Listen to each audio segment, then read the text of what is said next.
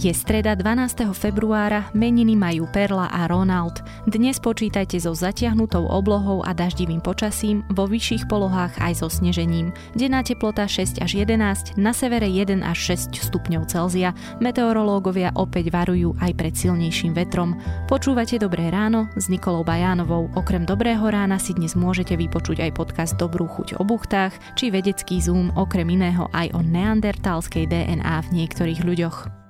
Viete, čo je lepšie ako počúvať podcast v aute? Počúvať podcast v splatenom aute. Investujte pravidelne do fondov cez ČSOB Smart Banking a môžete splatiť svoje auto, ale aj hypotéku oveľa, oveľa skôr. ČSOB. Pre vás osobne. S investíciou do fondu je spojené aj riziko.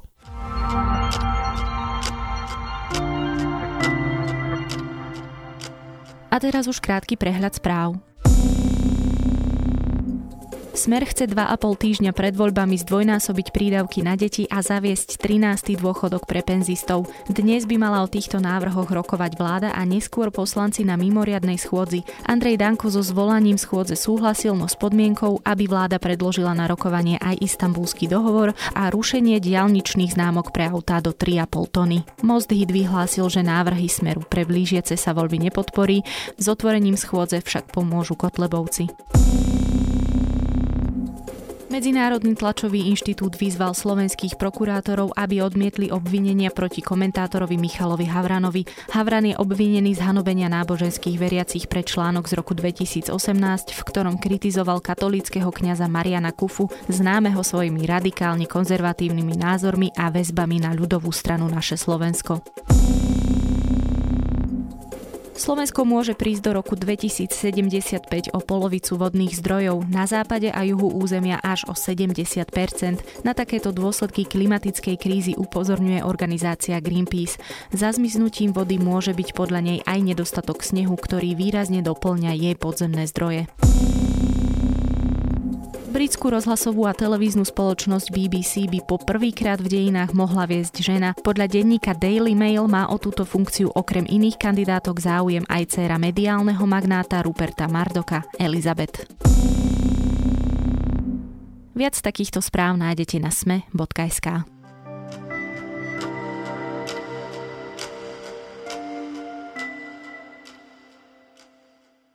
Na východe nič nie je a v Bratislave sa nežije skutočný život.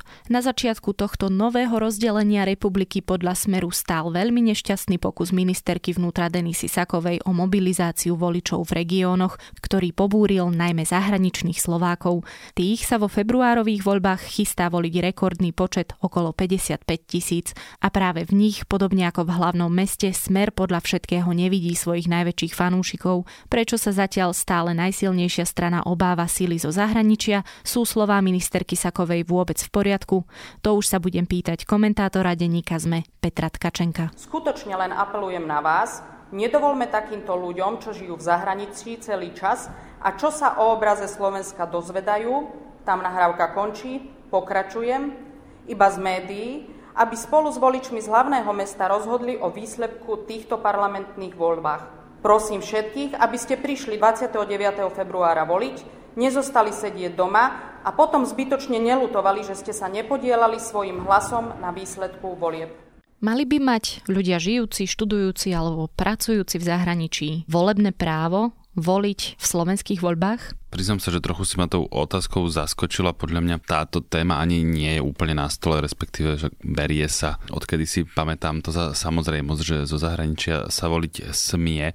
Ono takto, treba samozrejme rozdeliť tie voľby pri, pri prezidentských alebo parlamentných voľbách. To vlastne nikdy nebola téma a je to úplne zrejmé. Trochu inak je to pri komunále. Zachytil som dokonca pri komunálnych voľbách sťažnosti, že sa nemôže hlasovať zo zahraničia, ale to je také akože trochu nepochopenie. Lebo napríklad, keď niekde žiješ v cudzine, napríklad v Európskej únii, ty smieš voliť v komunálnych voľbách, napríklad presťahuješ sa do Londýna, tam si prihlásiš bydlisko, respektíve máš akože oficiálne bývanie, tak ty máš právo aj ako cudzí štátny príslušník bez problémov tam uh, voliť uh, starostu, respektíve primátora. Aspoň donedávna to tak bolo v rámci Európskej únie, totiž tá logika je taká, že uh, volíme tam, kde práve bývame, obzvlášť v komunále. Pri tých celoštátnych voľbách je to zložitejšie, tam sa to oveľa viacej ako na bydlisko viaže na občianstvo. A kým to občianstvo máš, tak eh, jednoducho voliť smieš. Otázka je, do akej miery to bude technicky jednoduché. To je oveľa zložitejšie. Lebo s tým, že prídeš na Slovensku a tu odvolíš, to samozrejme žiaden problém nikdy nebol. Trochu inak to je s korešpondenčnou, nedaj Bože, elektronickou voľbou. Ty hovoríš, že podľa teba teda táto otázka veľmi ani nastolená nebola. Ja mám zase opačnú skúsenosť a stretla som sa presne s opačným názorom, že pokiaľ človek na Slovensku nežije, čo samozrejme nie je každý jeden človek voliaci zo zahraničia, pretože to pokojne môžu byť naozaj len dočasne študujúci alebo pracujúci na nejaké zmeny a podobne, alebo teda na nejakej sezónnej práci, tak som sa stretla s takýmto názorom. Z čoho podľa teba pramení takéto presvedčenie? Musel by som počuť tú argumentáciu ako takú. Ja, ja musím povedať, že zase nezdá sa mi to úplne ustrelené. Hej, zvlášť keď e, vezmem ľudí, ktorí naozaj vlastne zo Slovenska odišli a jediná ich väzba je, je občianstvo a, a dlhé 10 ročia treba na Slovensku nežijú. Tam naozaj je na mieste sa zamýšľať nad tým, prečo ten človek e, má právo ovplyvňovať e, životy náš ostatných, ktorí konzumujeme výsledky tých rozhodnutí. Hej, to je dôležité, aby mal človek možnosť ovplyvňovať moc, ktorá ovplyvňuje neho. To je dôležité. A sú krajiny, ktoré napríklad e, viažú tú voľbu. Myslím, že Británia to má, že keď tam nejakých 10 alebo 15 rokov nebývaš, tak strácaš e, volebné právo. Nebudem sa teraz hádať, akože konkrétne, to, to by som sa nezaručil, ale viem, že také krajiny sú Akurát e, zdá sa mi to akože trochu podružná téma, lebo takých ľudí naozaj nie je veľa, je to akademicky zaujímavé, ale myslím si, že tých hlasov je zo pár a to nenásobí a nedeli. Takže viem si predstaviť argumenty za aj proti a ani v jednom prípade sa akože nehodím o stenu. Teraz bohapusté zo všeobecnenie.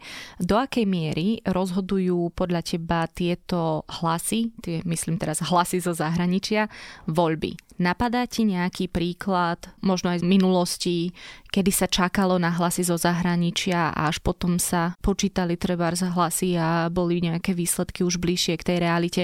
Mne napadá Rakúsko pri prezidentských voľbách, kedy sa čakalo na hlasy zo zahraničia, ale majú teda nejaký výtlak práve tieto hlasy? Podľa mňa na Slovensku by sme taký príklad e, nenašli. Ono je to na to viacero dôvodov.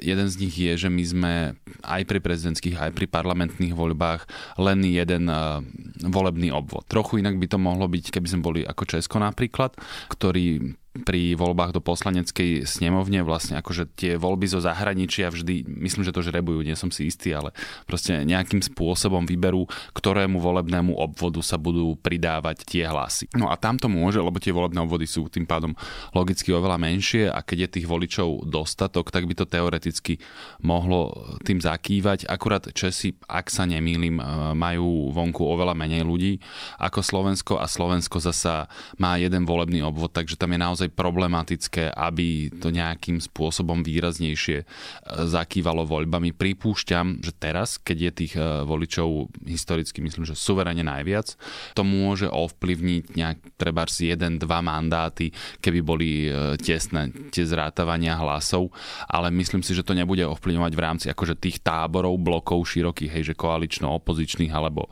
pravicovo-ľavicových, ale skôr v rámci vnútri tých blokov, treba, že strelím od boku, hej, že viac eh, voličov to hodí PS ako Oľano, hej, tak akože že získajú o jeden mandát viac, ako keby tie voľby neboli.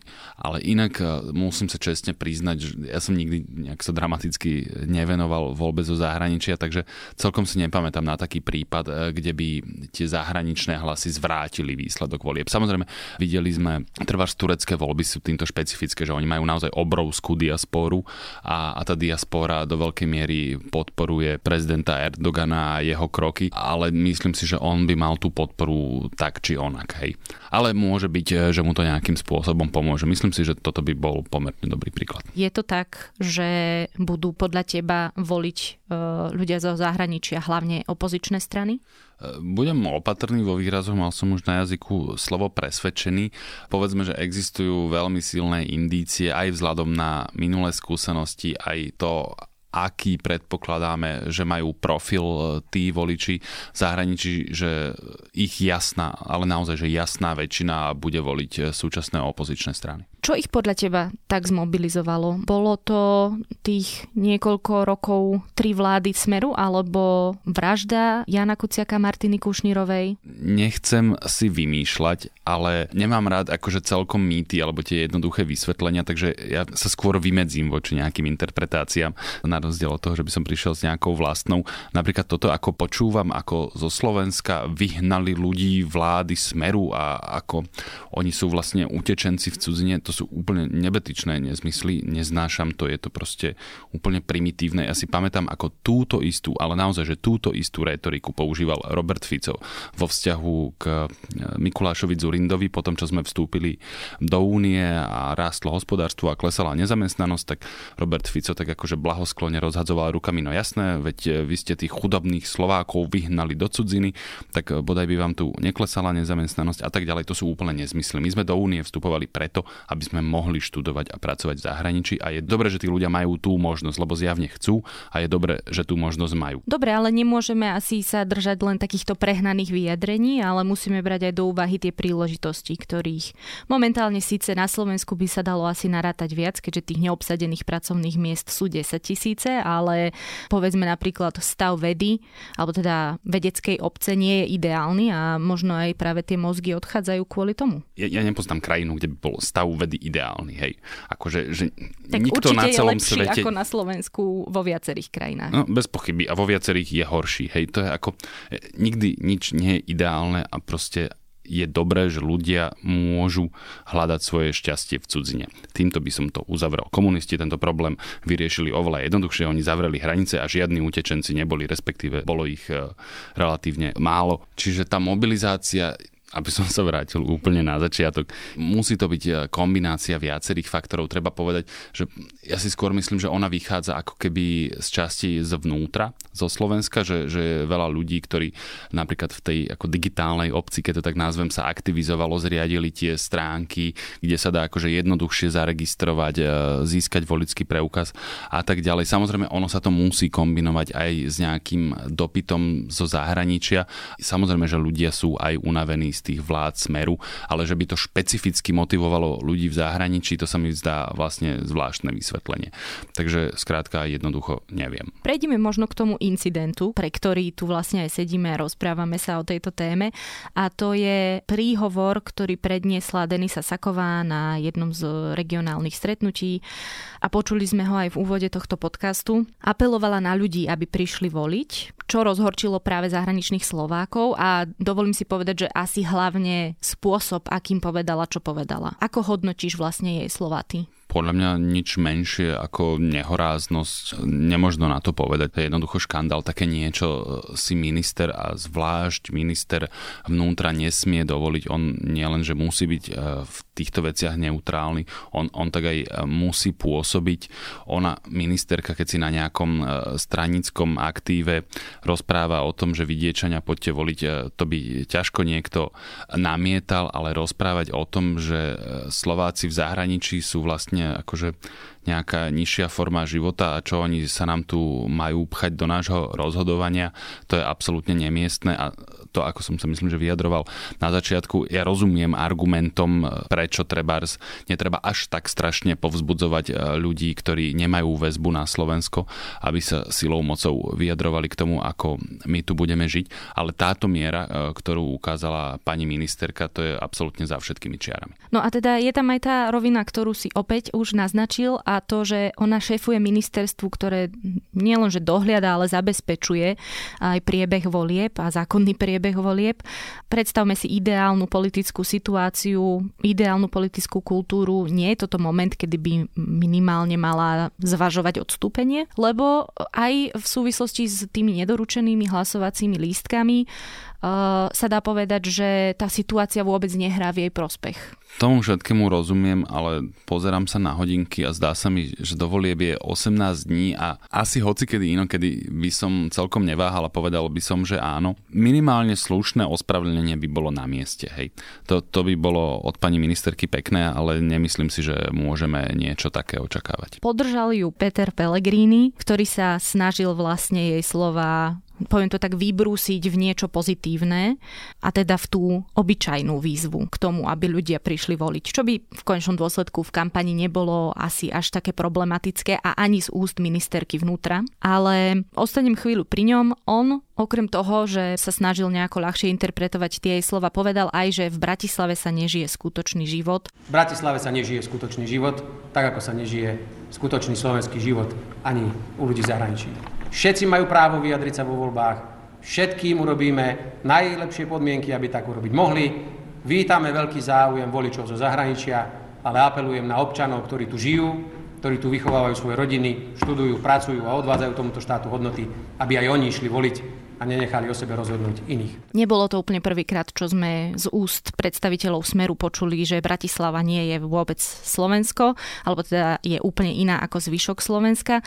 A teraz nebudeme asi úplne potrebovať hodnotiť, prečo hovoria, čo hovoria, ale skús mi pomôcť pochopiť, prečo smer, ktorý vládne už treťou vládou na Slovensku, vôbec ide do takejto debaty. Prečo smer, ktorý mal práve v rukách tú moc meniť veci aj v tých regiónoch, dokáže vlastne sám seba v tom jednom výroku skritizovať. To si nemyslím, že, že takto by som to interpretoval. To im podľa mňa uh, krivdíš. Totiž tento sentiment hlavné mesto versus periféria, alebo ako to nazveme, je prítomný úplne, nazdávam sa, úplne vo všetkých krajinách a, a zdanie v mestských štátoch. Hej, predpokladám. To znamená, že v Európe sa pozeráme na škaredý Brusel, na Slovensku sa pozeráme na škaredú Bratislavu, v Česku majú zasa Prahu a tak ďalej. A v hlavných mestách je tiež si myslím, že sa nebudem míliť, tak poviem, vždy špecifický elektorát. Hej, je to tým, že je to, sa tam koncentruje hospodárska, kultúrna, intelektuálna, ne, neviem, aká všetká špička, respektíve život tej krajiny, čo logicky priťahuje nejaký špecifický typ ľudí, ktorý sa bude e, vymýkať priemeru krajiny. No a potom sú strany, niektorým vyhovuje taký elektorát a sú strany, ktorým e, ten elektorát nekonvenuje. No a v prípade Smeru platí, že hlavné mesto ho jednoducho e, nikdy nemalo rado. Bola síce výnimka treba v roku 2012, keď tu vyhrali voľby, ale to bol naozaj že, že veľmi špecifický extrém. Čiže oni hrajú jednoducho na tento sentiment. Ja si myslím, že vo Veľkej Británii pokojne by mohla konzervatívna strana hovoriť, nebude nám tu na rozkazovať eurofilný liberálny Londýn a tak ďalej. Bez pochyby v Spojených štátoch majú niečo podobné s Washingtonom a, a s kadejakými demokratickými vymeknutými štátmi na východe a podobne. Smer po komunálnych voľbách dá sa povedať, že precitol aj podľa niektorých našich komentátorov do takého poznania, že je najmä vidieckou stranou. Teraz sa opäť obracia presne aj na, ako sme už povedali, regióny. Hodia mu to teda tie regióny koncom februára a prečo by to robili podľa teba? Robili by to preto, že to vlastne robili posledných 15 eh, rokov. Skôr je otázka, že prečo to už teraz neurobia. Hej. A to je vlastne téma na úplne samostatnú diskusiu, až, až mnoho diskusí a, a mnoho hodinových. Ale v zásade preto, že, že ten smer je unavený, vyčerpaný, aj tí ľudia sú z toho už unavení a vyčerpaní. Tá miera korupcie, ktorou eh, smer rozožral tú krajinu, už je vidno naozaj na všetkých úrovniach. Aj jednoducho ľudia akože chcú zmenu. Už to je vidno v x voľbách posledných minimálne trojomi nápadne, kde Smeru neprišlo voliť ani, ani toľko ľudí, koľko vraveli v prieskumoch, že tam prídu. Hej, že aj ľudia, treba, ktorí na ňo nie sú že nahnevaní alebo nie sú opoziční voliči, aj z tých už je veľa strašne unavených. Hej, že už si povedia, že už som vám to tam bol hodiť za posledných 10 rokov 8 krát, teraz sa mi vlastne už že nechce. Nepôjdem to tam hodiť napríklad ani, ani Kolárovi, ani Sulíkovi, ani Kiskovi, ale už sa mi to vlastne nechce hádzať ani vám. A myslím si, že toto bude jeden z dôležitých faktorov tých volieb. Keď to mám povedať teda, že stručne, tak je to vlastne, že únava z toho vládnutia. O Slovákoch voliacich zo zahraničia a čo tieto hlasy môžu znamenať pre smer, som sa rozprávala s komentátorom denníka ZME Petrom Tkačenkom. Ľudia v slovenských regiónoch, poďte voliť, nenechajte rozhodnúť vybranú hrstku ľudí zo zahraničia, ktorí mnohí sa na Slovensku už ani vrátiť nemienia a navštívia ju len, keď si potrebujú opraviť zuby alebo vykonať zdravotné ošetrenie a aby o voľbách rozhodli ľudia, ktorí sú schopní mobilizovať sa tu v hlavnom meste Bratislava.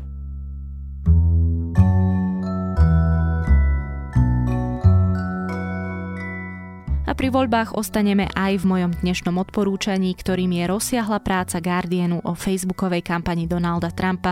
Denník analyzoval viac ako 200 tisíc reklamných príspevkov a zisťoval, ako funguje cieľenie reklamy na konzervatívcov. A to už je na dnes všetko. Počúvali ste Dobré ráno. Ešte pekný deň vám želá Nikola Bajánová.